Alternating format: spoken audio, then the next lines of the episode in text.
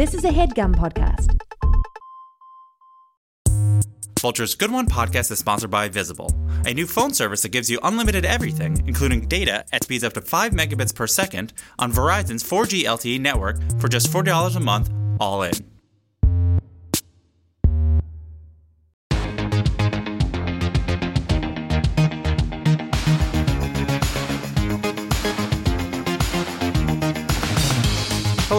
I am Vulture Senior Editor Jesse David Fox, and welcome to Good One, a podcast about jokes and those who write them. Late night, late night.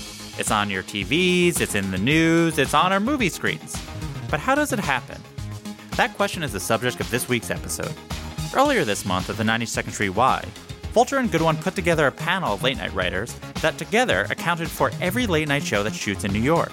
We had Ziwe Fumudoh from Desus and Mero, and before that, The Rundown with Robin Thede, Josh Gondelman from Desus and Mero, and previously Last Week Tonight with John Oliver, Jenny Hagel from Late Night with Seth Meyers, Kat Radley from The Daily Show with Trevor Noah, Nicole Silverberg from Full Frontal with Samantha Bee, Kate Sidley from The Late Show with Stephen Colbert, and Rebecca Shaw from The Tonight Show starring Jimmy Fallon.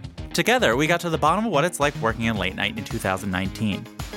Wish you could have been there? Well, I have good news and good news. First, the good news. We're going to hold an LA version of the panel on June 27th at Noya House. So if you live in LA or the surrounding areas, please come. And now, the good news.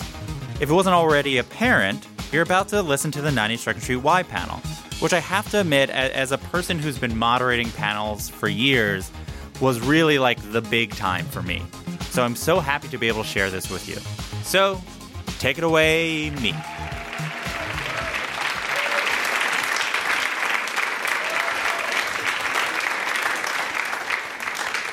Hello, uh, welcome to the late night panel. We're gonna talk about writing for late night, which you all do. Great, great. Um, so let's uh, start at the very beginning. Uh, growing up, what was all your relationships to late night television? I'm trying to think. My the first memory I have of late night TV is my brother and I trying to stay up late enough to watch SNL and mostly failing. Like we would like around nine, 10 o'clock start to like drink a lot of soda, um, and then start to like try to scare each other to try to see if we could stay up until 11:30. But it just seemed like the coolest like goal to try to like. It felt like you got to peek on the other side of this grown-up curtain if you could manage to stay up that late. Yeah. So that's probably my first relationship with it. Anyone else have a specific show they watched? I remember I discovered Conan in seventh grade, so I became obsessed with Conan O'Brien's show. Watched that whenever I could stay up late enough, and then also Saturday Night Live. I specifically watched like I liked like the cheerleader sketches. Like I was at the point where I had certain sketches I liked, and I'd be like, ugh, boring. They're doing one of these right now. But so I love like the Spartan cheerleaders and like Conan O'Brien. Those were like. Um, and Letterman, I watched him too, specifically on Thanksgiving when he'd uh, guess which pies his mom made. That was my favorite thing. Um, so those three shows specifically, I like, like honed on to immediately. Did any of you dream of working out on late night? No. Well, No further questions. So no, I, I didn't. You spoke for. Leave! I did. I, I so I started. Uh, my first late night uh, that I loved was was Saturday Night Live as well. And I remember I'm uh, Nancy Kerrigan is from my small hometown in Massachusetts, and she hosted uh, after the Olympics. And I remember being like, "That's sure, that's the coolest thing I've ever seen." Like she's from over there, and uh, and then I I remember in high school being like, "Oh, the Daily Show. That that's like." That's the shit. Like, I can I swear? I, I actually don't know. Okay, I'll stop. I heard a yes. and and, and just being like that's that's like the impossible dream of Yeah. so I did like starting then I was like well that's the thing I would do if if but that's like it felt like being like that's what I'd do if magic were real you know I feel like I didn't know that writers existed for other shows other than SNL. Like I knew who SNL writers were, and I knew who the hosts were of shows, uh, and I just absorbed the taste that my parents had. So my parents loved SNL, they loved um, Conan, they loved Jon Stewart, and so those are the people who I looked up to and. But it, it took a long time before I understood that comedy was a career at all, let alone writing for someone who's in front of camera.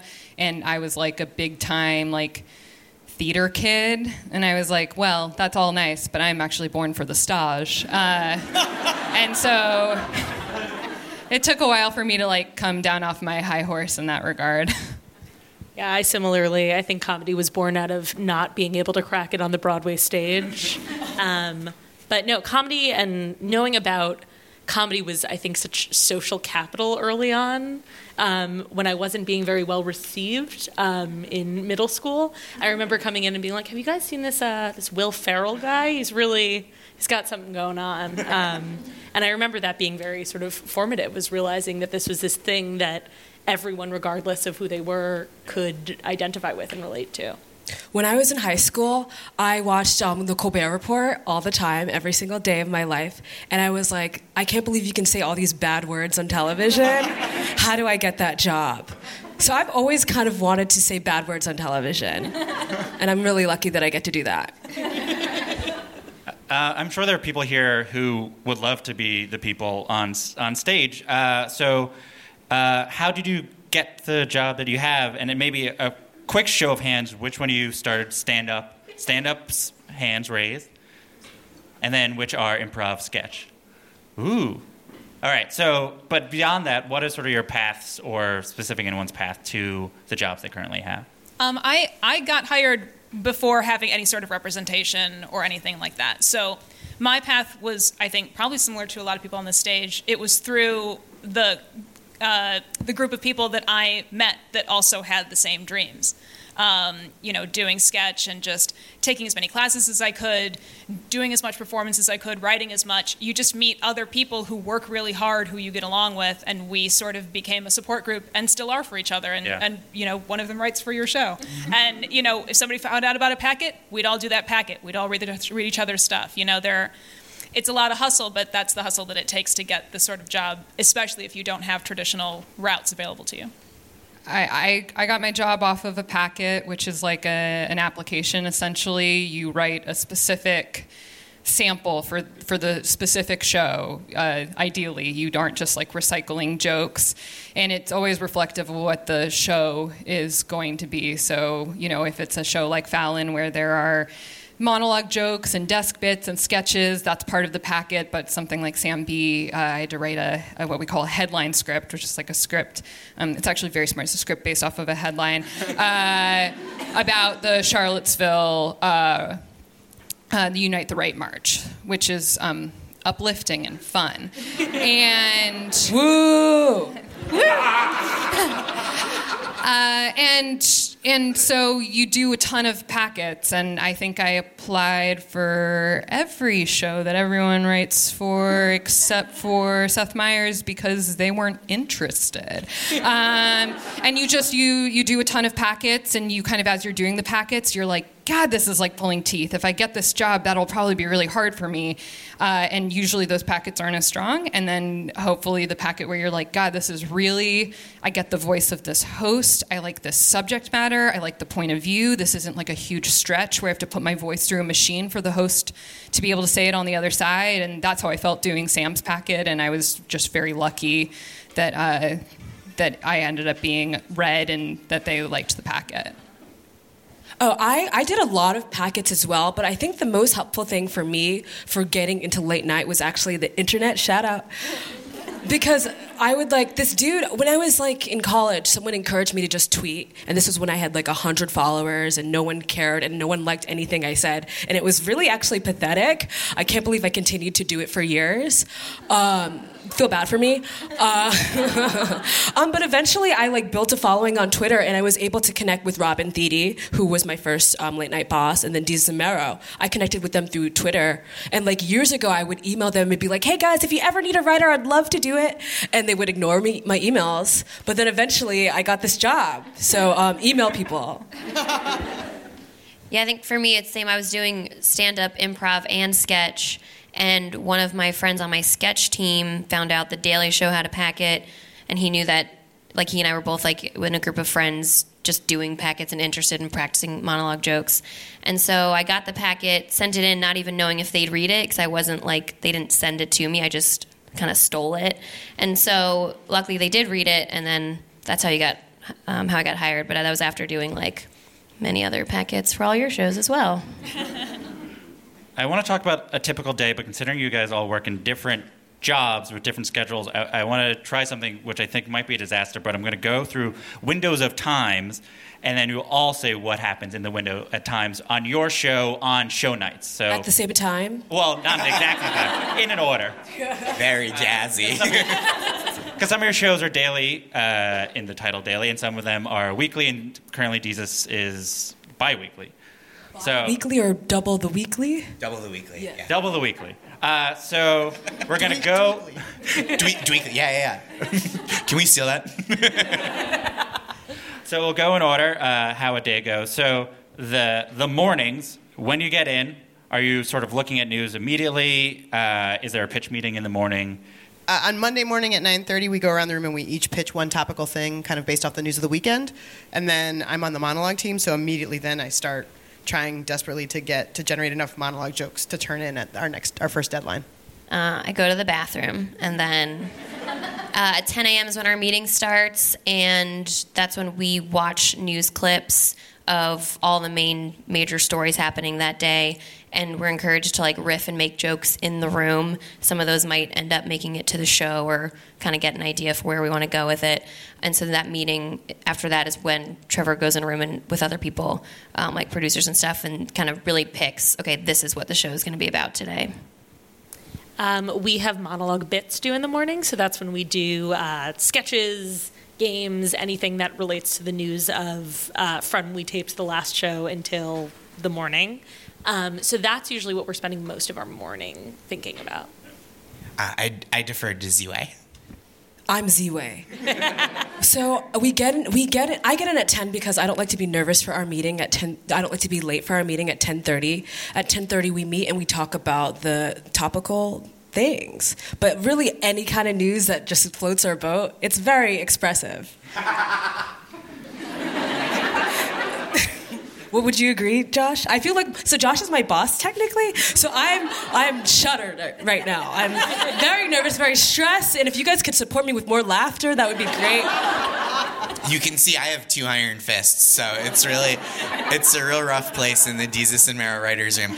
I would say the only thing I would change is that on show days we we start a little early, so we're in at nine for like a, a meeting that's like, okay, is there any story that we want to boot from the lineup that we had come up with the the previous day's afternoon, or uh, is there anything that we want to add that we kind of felt bubbled up overnight that feels more contemporary? And shows are Monday and Thursday, 11 p.m. on Showtime.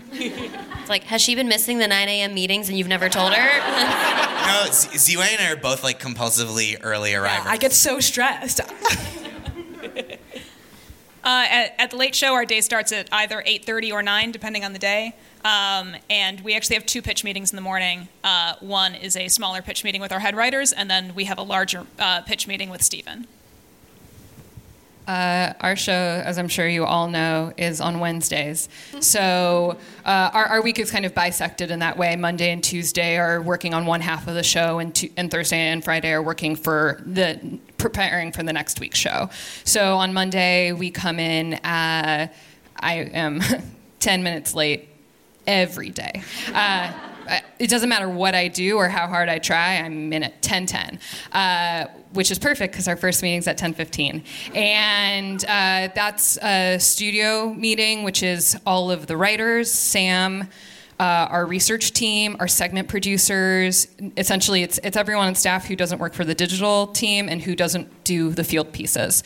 And that's when we're trying to figure out what we call the Wednesday version of whatever the big story is, because all of the daily shows are going to be uh, working on a tight turnaround. So it's like we know what the conversation is today. What are we going to be? Uh, what's the most topical thing to talk about on our show on Wednesday, and what's the approach on Wednesday that's not going to feel old?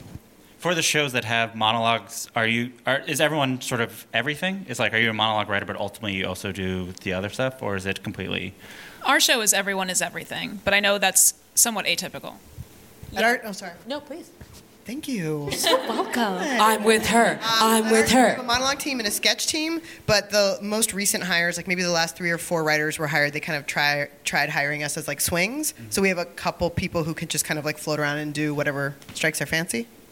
Uh, we have monologue at the Tonight Show. We have monologue and sketch writers, um, but monologue bits is sort of like a grab bag term for sort of like anything that sort of falls somewhere in between, anything that you sort of have an idea that won't fit into a joke. So.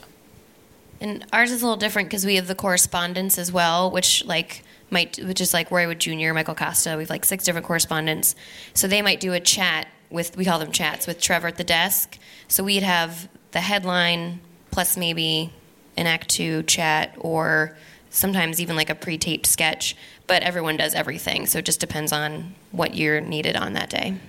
Um, I was going to then go to after lunch, but while we're here, what do you guys usually eat for lunch? Our lunch is free. Um, we get free lunch every day, which is awesome. So it's catered. Um, Do you get to choose it, or it's just whatever shows up? it's whatever shows up, but they always have a good variety. Like there's always a good vegetarian option, a good meat option, a salad, a soup, and a dessert, and a fruit platter, which I never touch. Then and follow up. Are you guys hiring? Yeah. not currently. Okay, good. Okay, But- cool. I was asking yeah. for a friend. I can sneak you in during lunchtime. We have free lunch every Monday and Thursday, which is second place to four days a week. Oh, and, And Fridays. Pizza Party Fridays. Okay, Yeah, so we Pizza have Party Fridays. we have actually very great food moments, but they're really expressive because we are we have a nutritionist, so so they make sure we're healthy. Um, but we have Pizza Fridays. But otherwise, I go to Hudson Market. Yes, And- and Hudson we- Market. on on show days we eat after the taping because we tape at like noon 30 and so because the the edit is is really intensive on on Desus and Mero and so like we'll do the taping and then and then we have lunch which I think is a little atypical Yes, we also have um, donuts for breakfast for breakfast Yeah, on Mondays yeah, and donut Thursdays. Mondays and Thursdays. Yeah, we we're like we just like food. yeah we're our, our stuff the thing that characterizes us is being inches from death that's the commonality Yeah, our food is every man for themselves. Fuck you. Oh, we said we might not cuss. Sorry. Uh, pretend like it's on TV and it got bleeped. Uh, Thank you.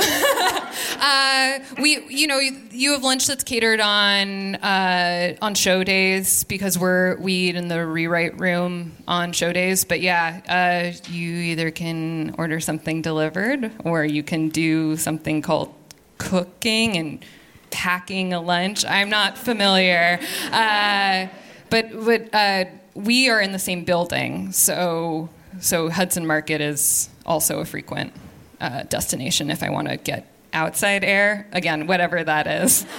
And You I guys have eaten lunch today. before, right? Like, it's, you guys know how it works.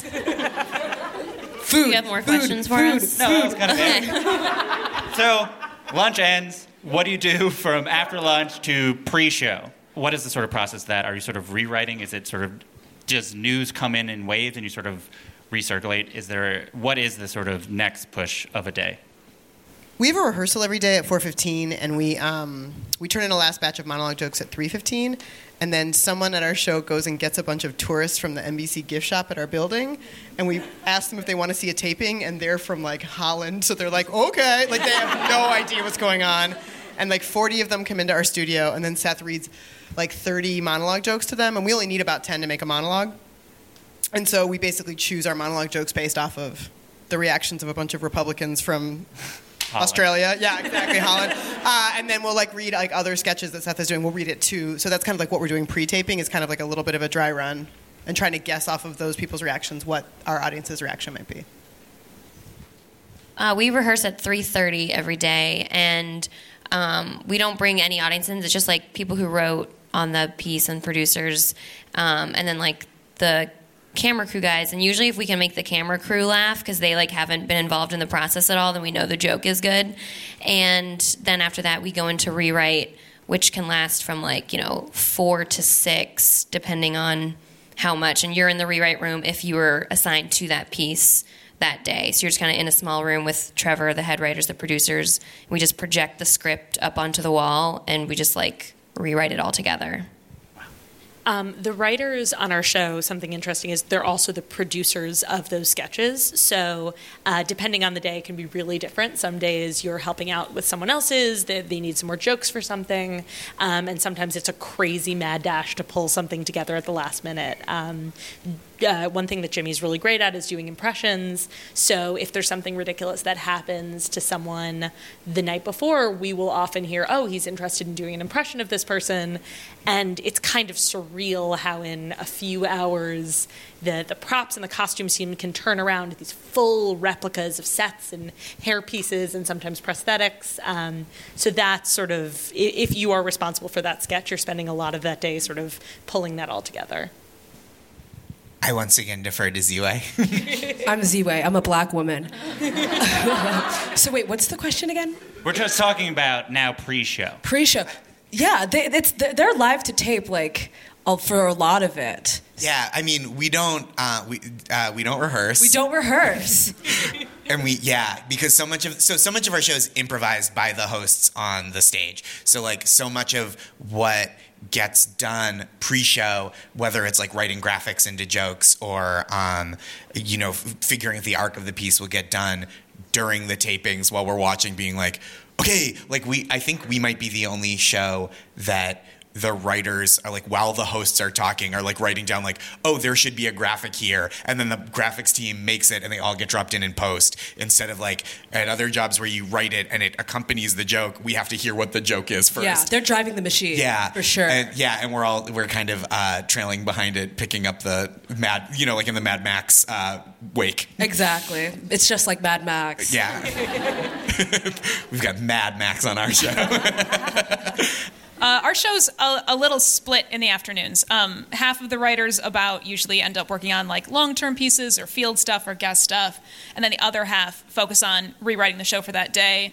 But we also are very, we try to have the show be at be as current as it possibly can be, considering it tapes at you know 5:30 or 6.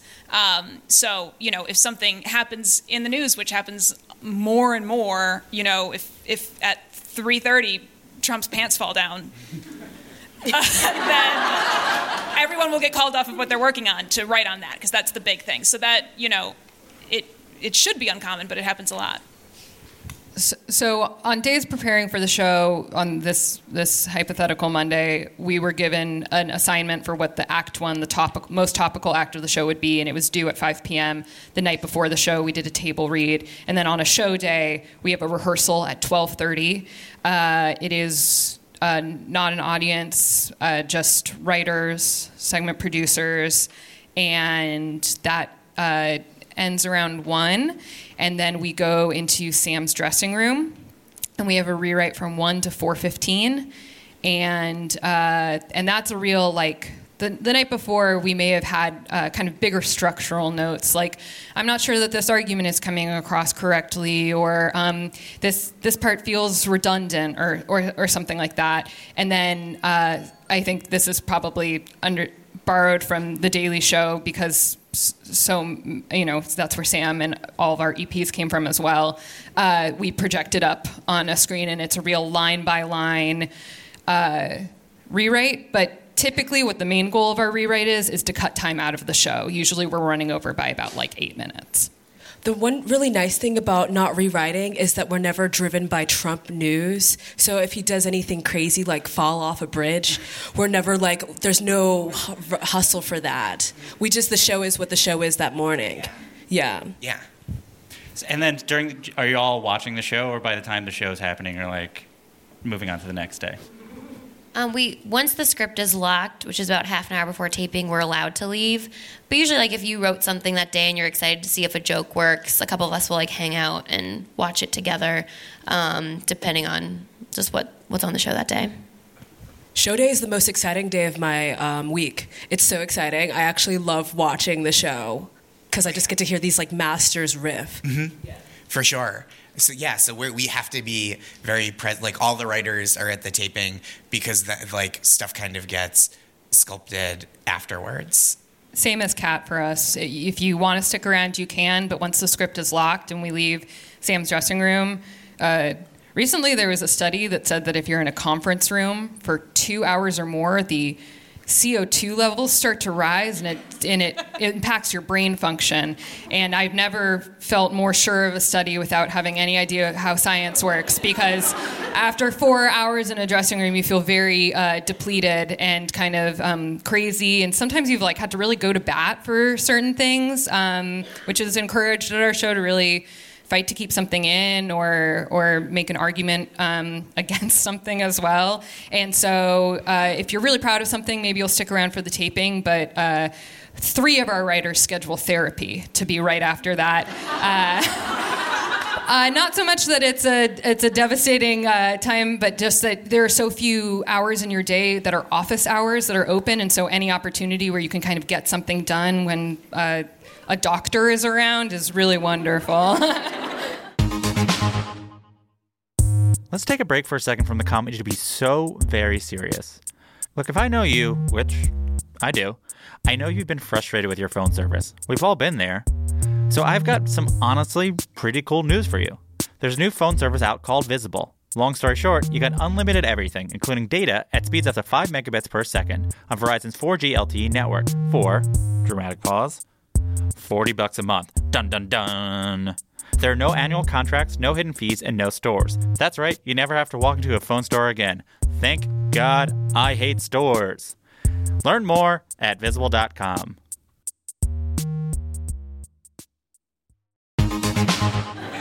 You're all writers and artists in your own right, but uh, obviously, but uh, these are shows with the names of the hosts in the title. How do you sort of balance trying to be expressing yourselves with sort of the job of saying a thing that someone else is going to say? And and if you have any examples of like getting something on, you're like, that's me, and I'm happy that that's out there.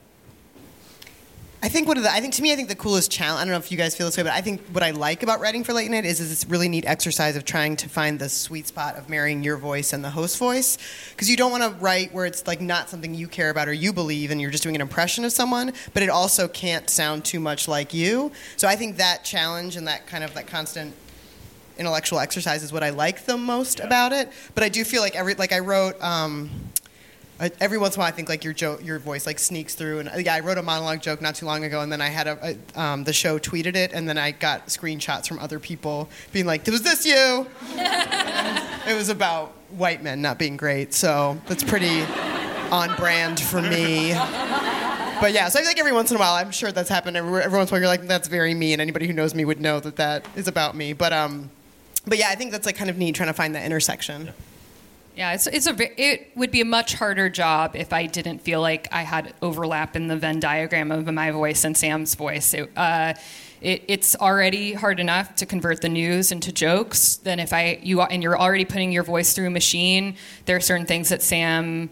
Uh, you know, pet peeves she has with uh, way that sentences are constructed or ways that she talks, and you get the more longer you do it, like the more you get their voice in your head, and you know what they would say and what they wouldn't say. Uh, but I don't know. I mean, for me, I'm just always trying to push our show as far left as possible.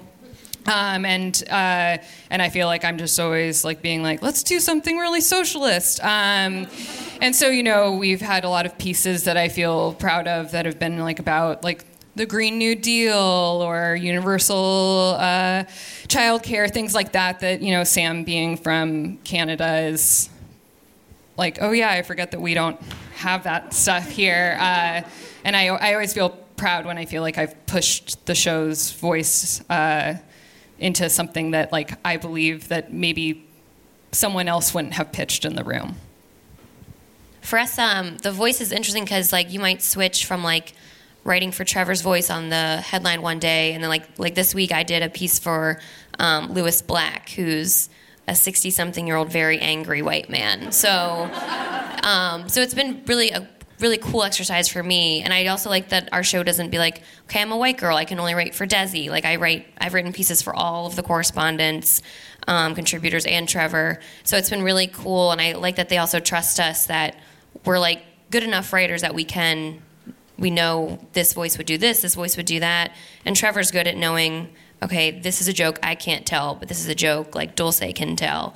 Um, so it is, you're kind of shifting every day and you have to shift quickly from one voice to another. But kind of like Jenny was saying, your voice is always, it's in there somewhere. Like I get friends who text me if there's a, a poop joke on the show, and they assume that was me. But I like what Nicole said about like when you said that like you feel like proud when you know that you brought something in that maybe somebody else wouldn't have thought of. And I feel like there's a lot of talk about like diversity in writers' rooms, and I think people think of it just in terms of like.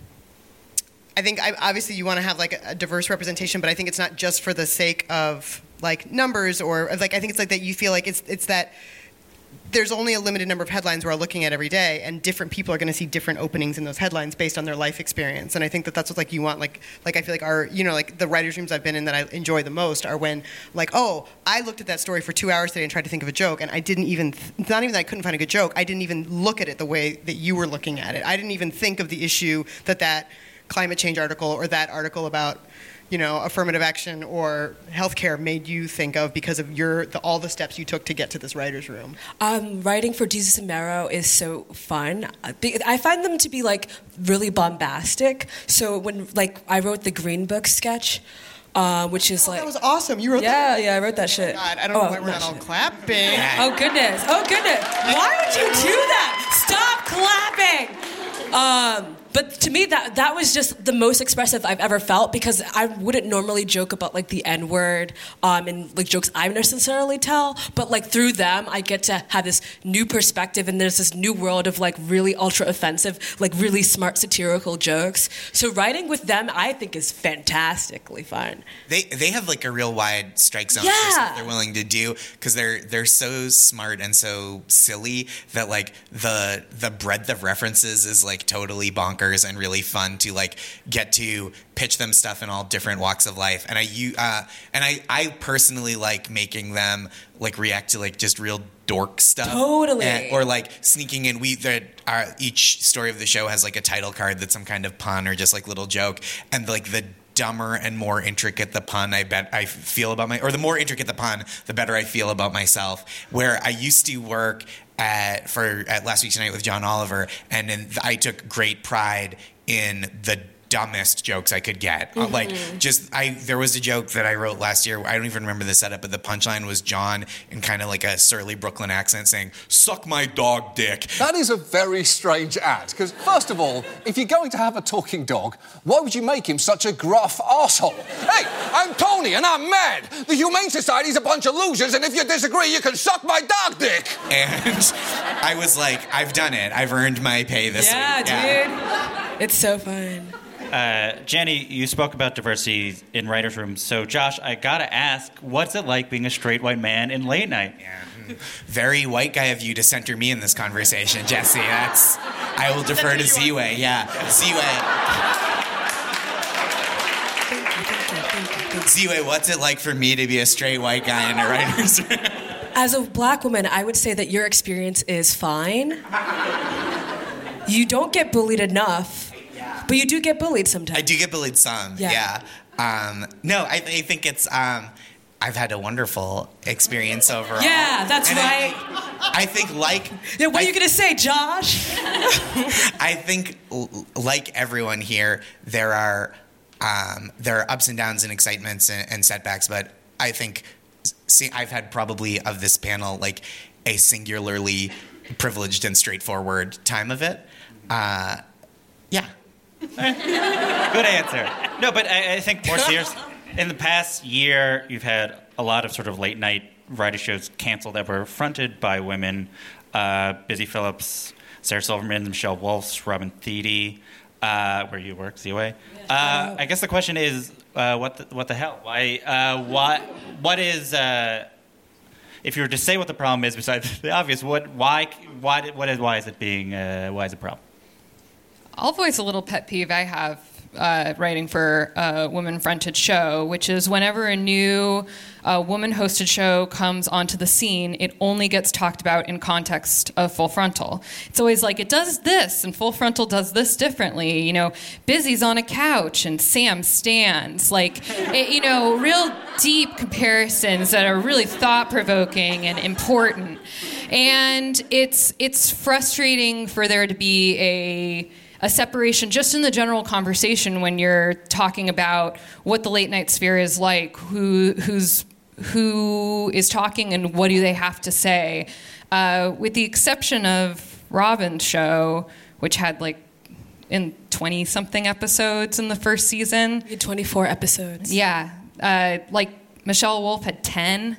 Uh, Busy had you know four episodes a week, but only for a few months. It, people uh, need time to figure out. A, late night is a machine. It. I mean, it, it's everyone does it a little differently, as you could hear. And I think that people who uh, write for these shows, especially who were there from the beginning, like Kate and uh, and uh, Jenny, like it takes time to get settled. It takes like a while, and I think that people are kind of impatient. They expect for a woman to have like this unique and immediate spot where they totally understand what they're doing. Which, in my opinion, in the case of like Busy and Robin, uh, they they did.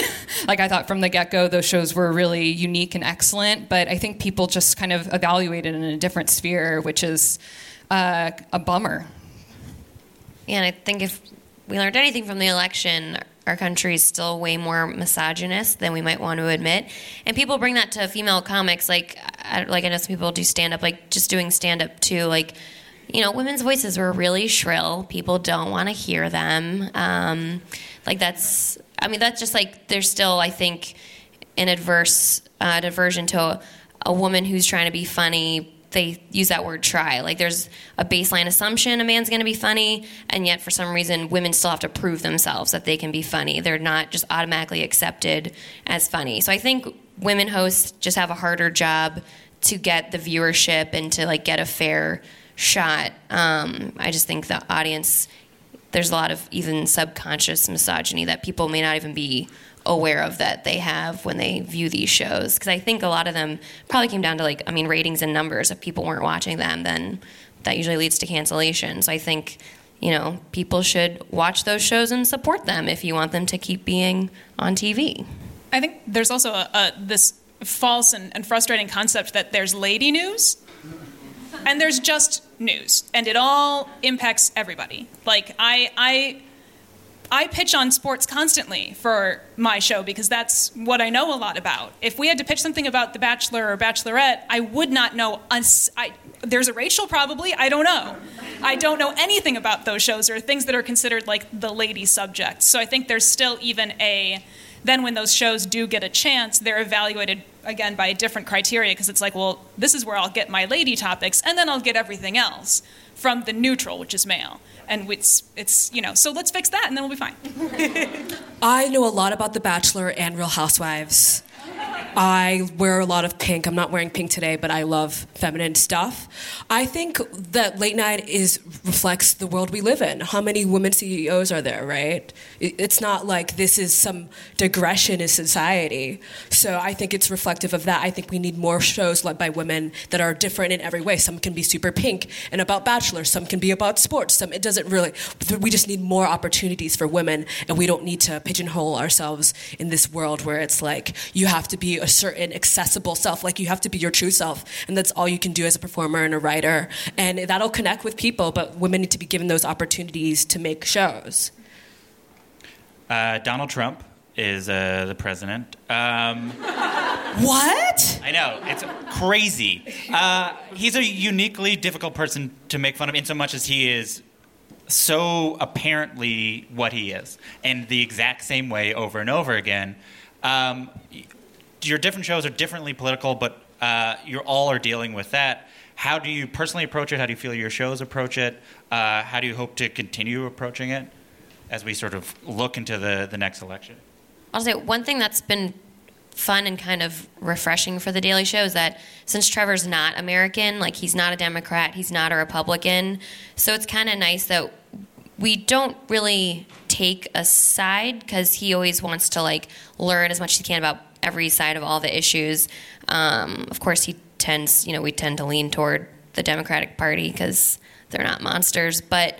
Um, but it is like, but he very much is like, you know, he's he's you know super smart and knows a lot of, more about American politics than a lot of Americans. But he's still he's like, tell me both sides. What are the Democrats doing? What are Republicans doing? Um, and we write our script like we never say like we or us. If Trevor's speaking, he'd say Americans.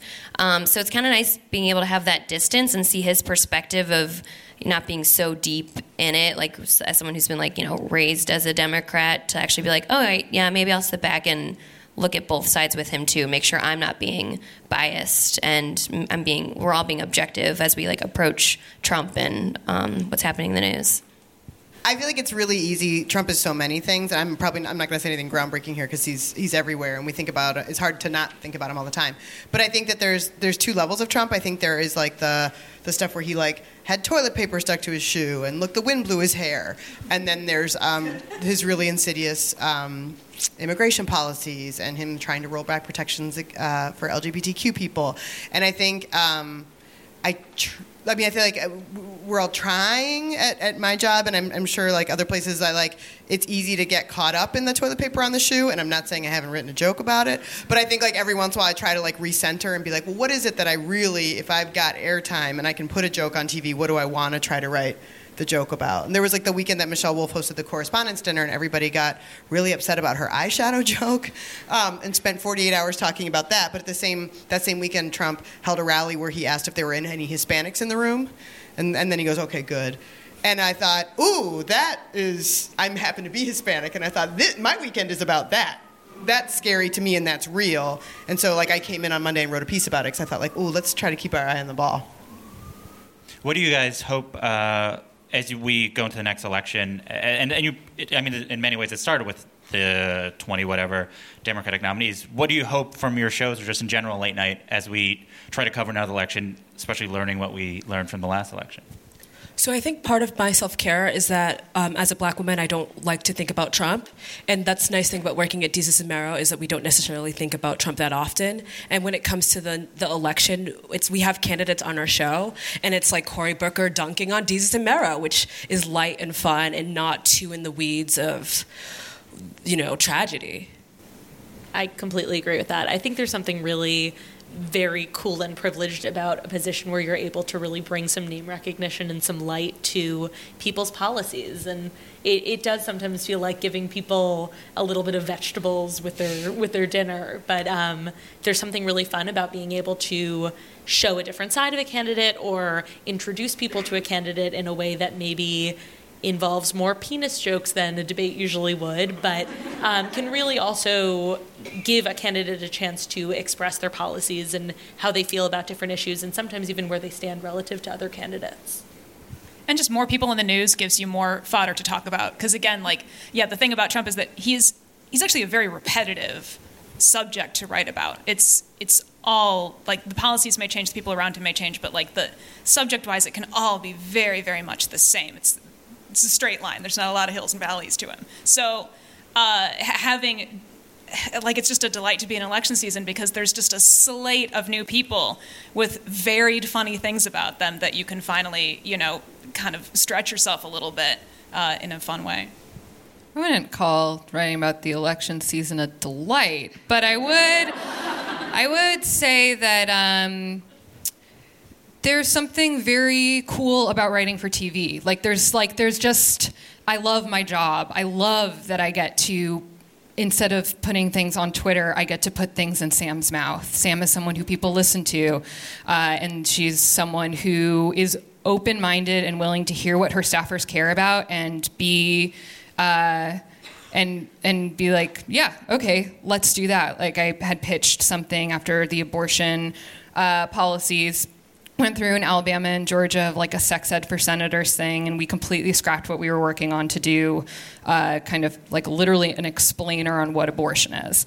And I don't know that any other host would have like felt comfortable doing that, and I don't know if I if Sam would have thought that she would be, but in the moment it was like, yeah, I I'm being sold on this, let's do it.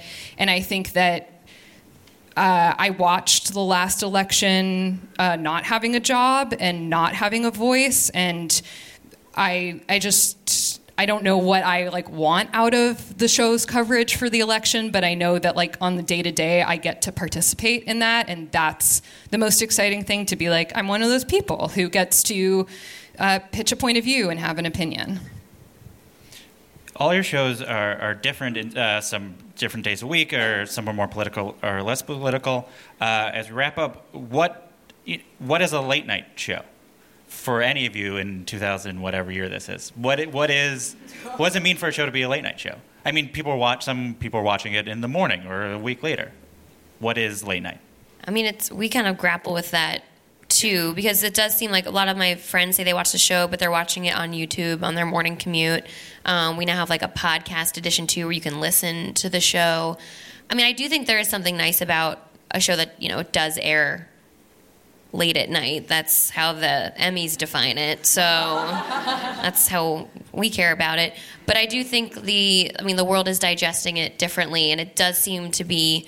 Um, it used to be like, oh, you know, are you talking about politics? But there's other shows, you know, like Desus and Mero. You guys are not necessarily talking about Trump and politics and doing different things. So um, I think it's just something topical. I think people do turn, tune in though. Like if something happens in the news, they go to these late night shows to hear what we're going to say about them. Um, so I do think there's an element to that that people kind of want to use you to reflect on the world. It, like it helps them absorb what's happening in the world if they're able to hear someone else's take on it. That's a little lighter and funnier and easier to digest. Yeah, I mean, I think when we're talking about like female hosts and things like that, it's like, well, we have always defined what a late night show is based on what these male fronted late night shows that were, you know, every night. Summary at the end of the day, there's a guest, there's a monologue, there are desk bits, there are sketches, it's personality driven. You know, that's, that's the way that late night has been defined in the past. And I think that all it really has to be is like some type of personality talking about some type of culture. Usually, to me, the reason why it like a late night show is different than like a daytime talk show is that it's not as news is breaking. It's like at the end of you know at the end of the workday, there's there's some type of summary feel to it. I think it's a very broad umbrella and and there are so many shows that fit that that people don't necessarily consider to be like a straight late night show, but yeah, to me it's like like kind of who cares uh, if you want to call your show a late night show then like uh, great i'll write a packet for it yeah the Oh, please. Oh, no, I was just saying the, the way that we sort of talk about it in our writer's room is that we're an extension of the conversations people were having that day. So it's not that we're, like, those conversations tend to be political right now but they don't necessarily it's not prescriptive. They don't have to be. Like you know we did a uh, we talked about that that insane helicopter rescue where the woman like spun out of control right? Because that's what people if you have not watched the video you must she's fine. You can laugh at it. It is so funny. Uh, you tie her to the rotors? Again again and it's so important that you believe me. Even after all that she's fine the fire captain. She's fine. She's fine, y'all. It, it, but that's she's what people fine. were talking about that day. We were like, "This is all over the internet. The video's amazing, and she's okay," which means we get to talk about it. So uh, she's you know, dead. You don't get to talk about it. Those that's the rules of comedy. That's, yeah, that's what would be sad about that.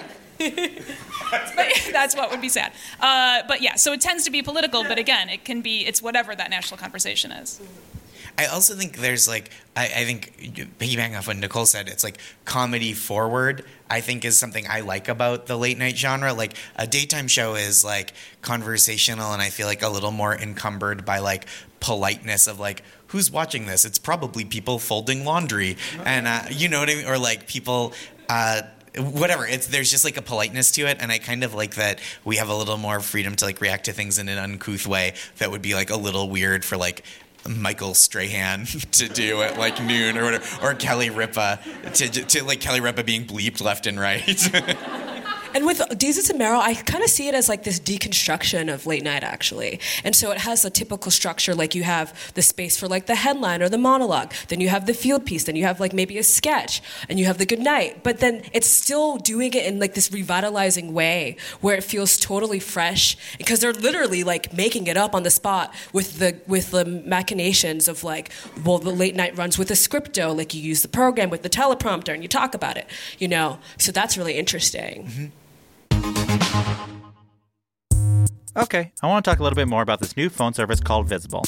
See, a lot of phone services these days are a bit sneaky, not unlike John Turturro's character in Mr. Deeds. They tack on hidden fees to your phone bill and hope you don't notice. Not visible. With Visible, you get unlimited everything, including data at speeds up to 5 megabits per second on Verizon's 4G LTE network for just 40 bucks a month. Flat. Every time. That's it. Transparency is like their whole deal. No tricks, no shenanigans, no BS. which I gotta say is uh, pretty chill. If you want to learn more, check out visible.com. Now, back to the show.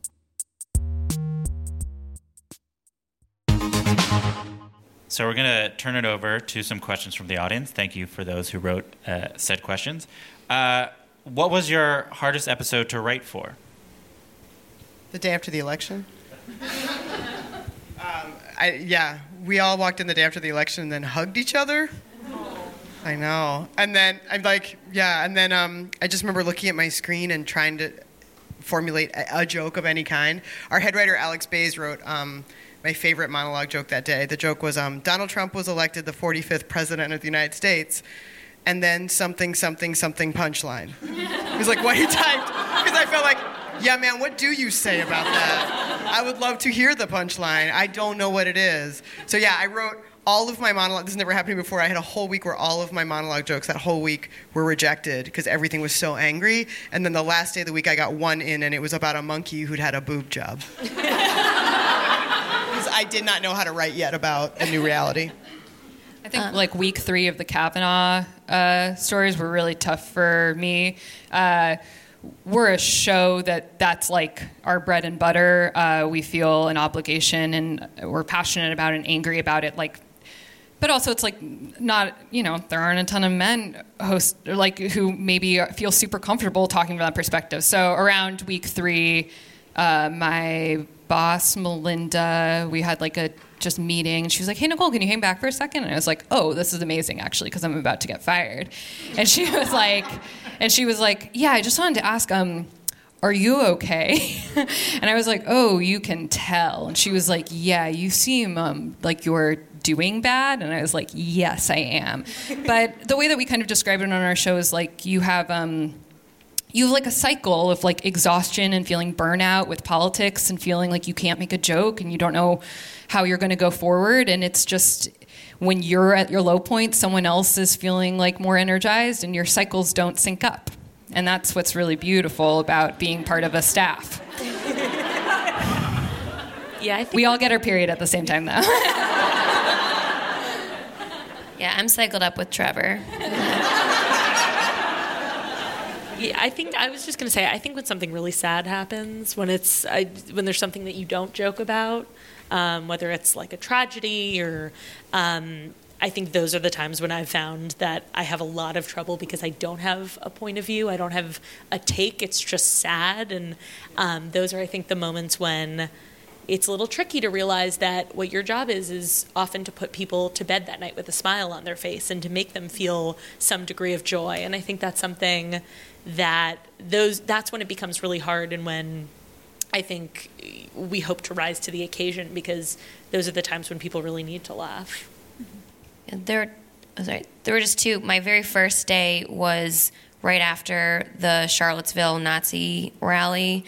Um, that was like my day one of work. Um, so like going in being like, I don't know what you guys want me to do with this. Um, and then the second one, kind of similar to what you were talking about, was the um, the Las Vegas shooting. Those are like the two days that stand out to me as we all walked in being like, what the fuck are we gonna write today? Like, because there's certain things you just can't make fun of and you can't find the funny in it, and they're just so devastating. The hardest day of work for me was really tragic. It was the day that we didn't put Beyonce's Homecoming in the monologue. And that was so hard for me because as a Beyonce stan, I was like, wow, you don't respect my culture. And that's the wild thing about the show that we write on is that we all, we we kind of acknowledge the world is ending, YOLO. So, like you get over it. You know, it's all it's all what bliss is ending. Um, so we just move on and we have we keep it very light. Even the dark stuff is light.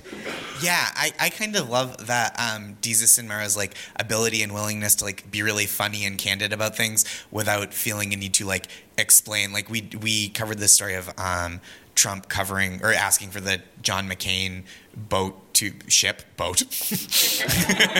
Ship. Yeah the the the John McCain uh, schooner is that a kind of boat? Um, to be covered up while he was there and and like the commentary on Trump on the show was limited to like oh yeah Trump oh no, I'm sorry. It was the Jared Kushner interview where he was talking about. It, it was the same story though, uh, as we ran it, and he the whole commentary on Trump was like, "Oh yeah, Trump's dumb racist though." Like, and that's like so refreshing to just be able to to do that. I, and I think Yeah. they they feel no like obligation to like hear people out when they've run out of uh, goodwill with the people in the news, not Desus and Mero. Yeah, my favorite thing that Desus says about Trump is that Trump doesn't have very, very good songs. He only has a couple hits and everything else is trash.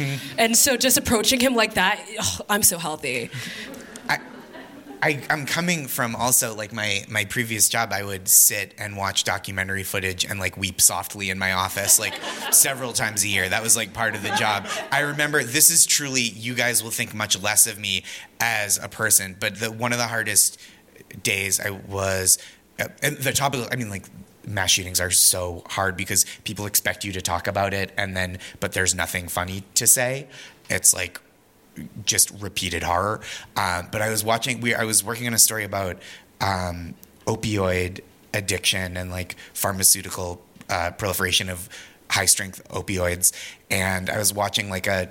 Uh, it was a documentary with footage of like a support group of guys who are trying to get clean eh, or clean is judgmental but trying to stop using opioids in rural maine and they were all fishermen and i remember one guy said uh, he goes they were like when did you start using and eh, what, what brought you to these pain pills? And the guy went my legs were crushed by a lobster boat. And i remember laughing and then shutting my computer and going home being like i'm broken. This is something snapped in me and i need to restore it with sleep and love and petting my dog and kissing my wife because there i have I, apparently my empathy muscles were cramped and it was very bad. It was like deeply it was like I, I looked into myself and was like i do not like what's in there I watched that documentary too. yeah we did something on the Sackler family, Yep. and I and I also watched that horrible documentary.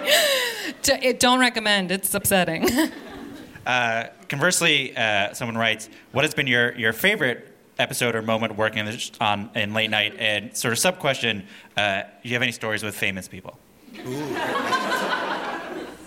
My favorite was when AOC came on the show for the premiere because to me it's like Desus Mero, AOC, they're all from the Bronx, and it's like this Bronx renaissance in this country, and it's like this one epicenter of culture is like spreading throughout the nation, and to see that in Technicolor from entertainment and then politics in one space is like very powerful.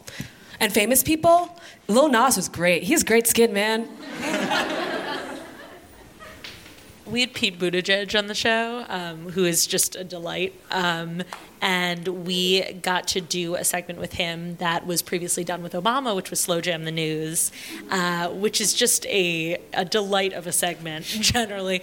Um, but basically, for those of you who haven't seen one, um, the candidate sort of gets an opportunity to present a little bit of their policy, and then Jimmy, accompanied by the Roots, slow jam it. So they make it really slow and really sexy, and they have lines like, "Yeah, Pete wants to satisfy all your needs," and it just it, it goes in a whole series of really crazy directions. Um, and that was it was a really fun challenge because not only were we working with his actual policy and those sides of it, and then also writing the most ludicrous jokes in these very weird, I can't believe this is my job moments. Um, but then we were sitting with Buttigieg's campaign team, sort of talking out different things about. Well, he'll say he he'll say that he. Uh, he wants to satisfy your needs, but he won't call it. We, he won't say Peter Piper's packing a big pickled pepper because big is too suggestive. And we said, okay, what if it was just a pickled pepper? And we really just delved in there. Um, so uh, if you're wondering what goes into a presidential campaign, um, that was that was a pretty surreal moment. This is a season for boldness and heart. It's the job of a leader to shine light in the dark. The country is aching,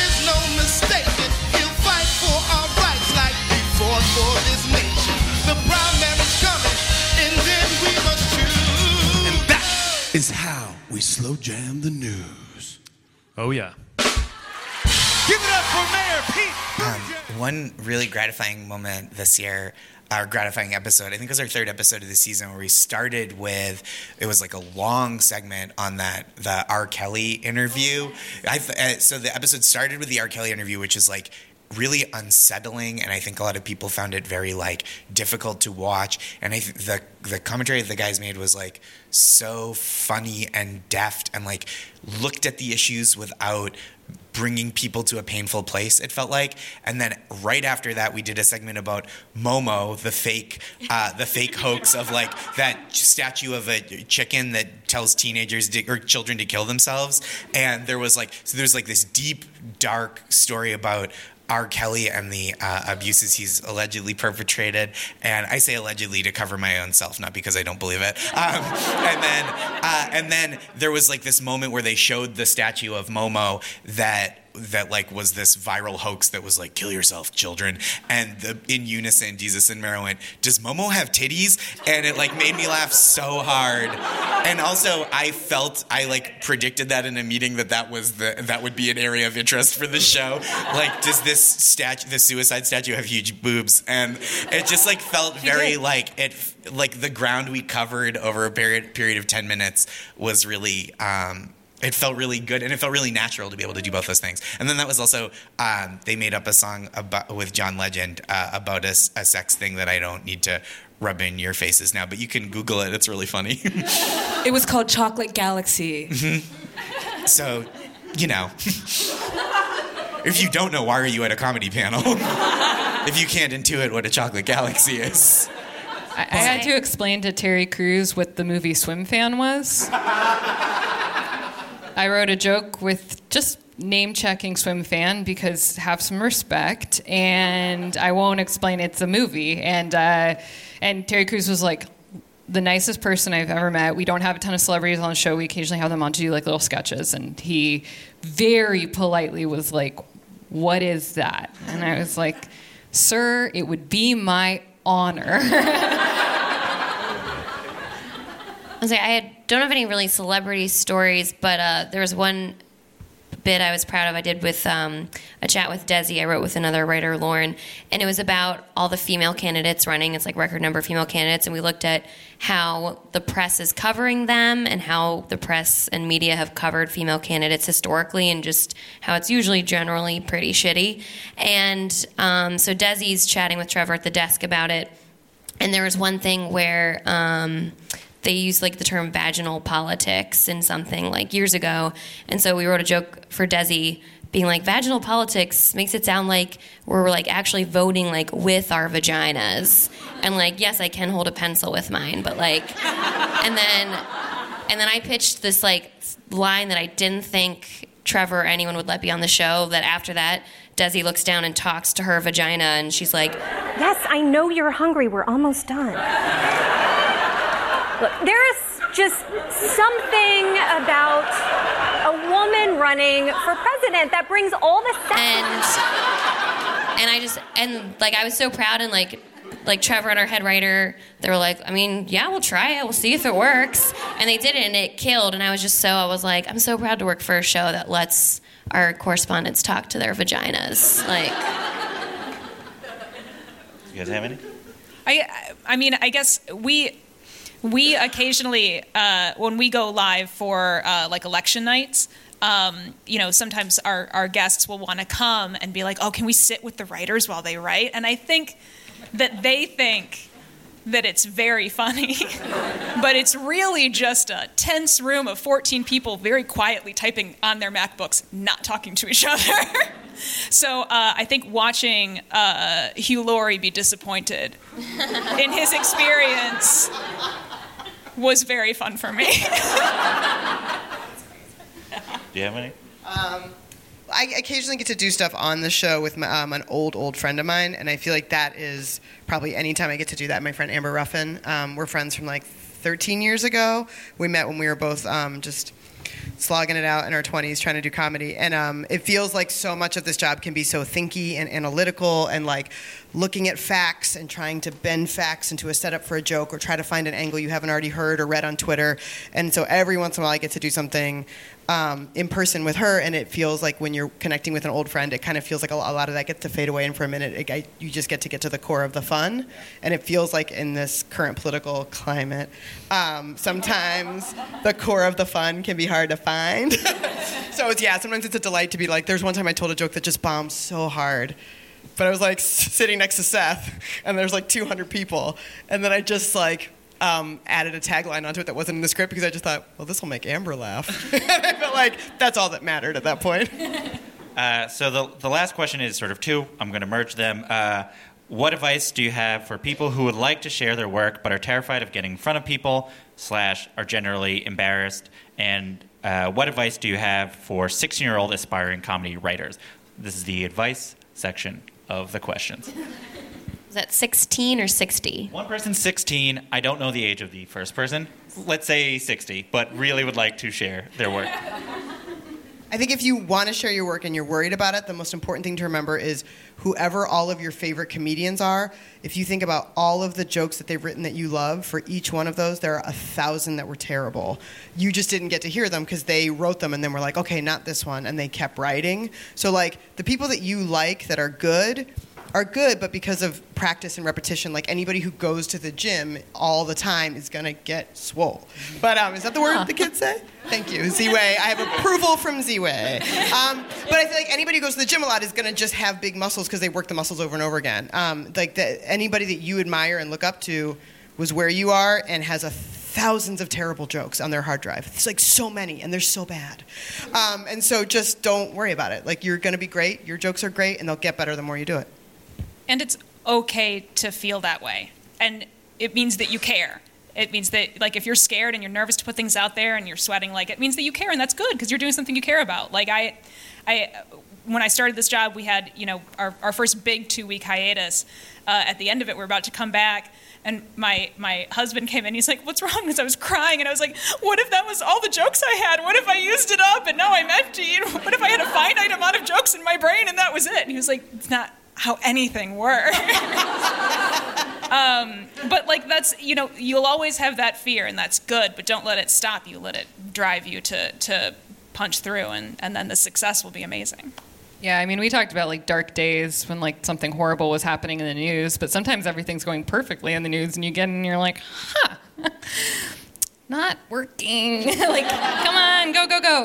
Uh, I mean, you know, you can start small. You can just like send something to one friend and who you trust, or your mom, or whoever, and be like, or the, your mom, don't send it to your mom. That's the opposite of who you want, giving you an honest opinion. But I, I think that like starting small with sharing. Uh, you can't get better without a community. It's tough uh, to find one, uh, and that to me is one of the most important things to find people who like the things. But if you're 16, the best thing you can do is watch a bunch of stuff and see what you like. The, everyone decided what they wanted their voice to be by cobbling together the things that they loved the most. And so, watching a bunch of stuff that you know you're going to like, that you're not sure if you're going to like, and kind of thinking about the mechanism. A lot of people talk about when they're preparing for packets, they'll watch a show and they'll literally write out, they'll transcribe the monologue to see what it looks like on paper. Like, oh, this kind, these this host does this kind of setups or this this host uh, you know ca- count the jokes. Okay 80% are about politics 20% are about you know uh, what else is there? Oh god.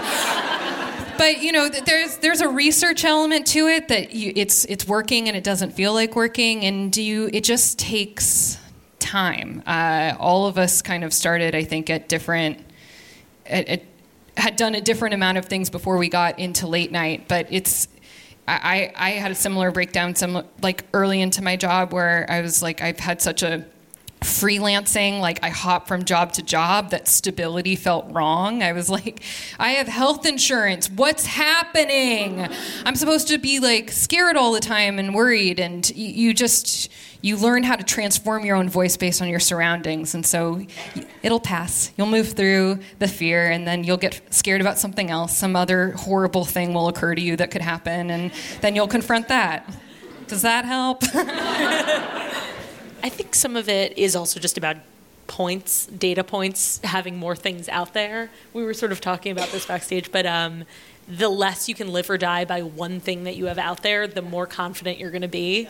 Um, and I think that some of that is about putting out something that's not your A plus, but it's your your B. And I'm sorry, I'm using school terminology right now, but um, I do think that some of it is just about like You're going to have jokes that are in the bottom half of the jokes you've ever made, and that's okay too. And like, The more jokes you write, the less you'll care if one is bad because the Exactly. percentages of the like pie is the pie piece is smaller. Exactly.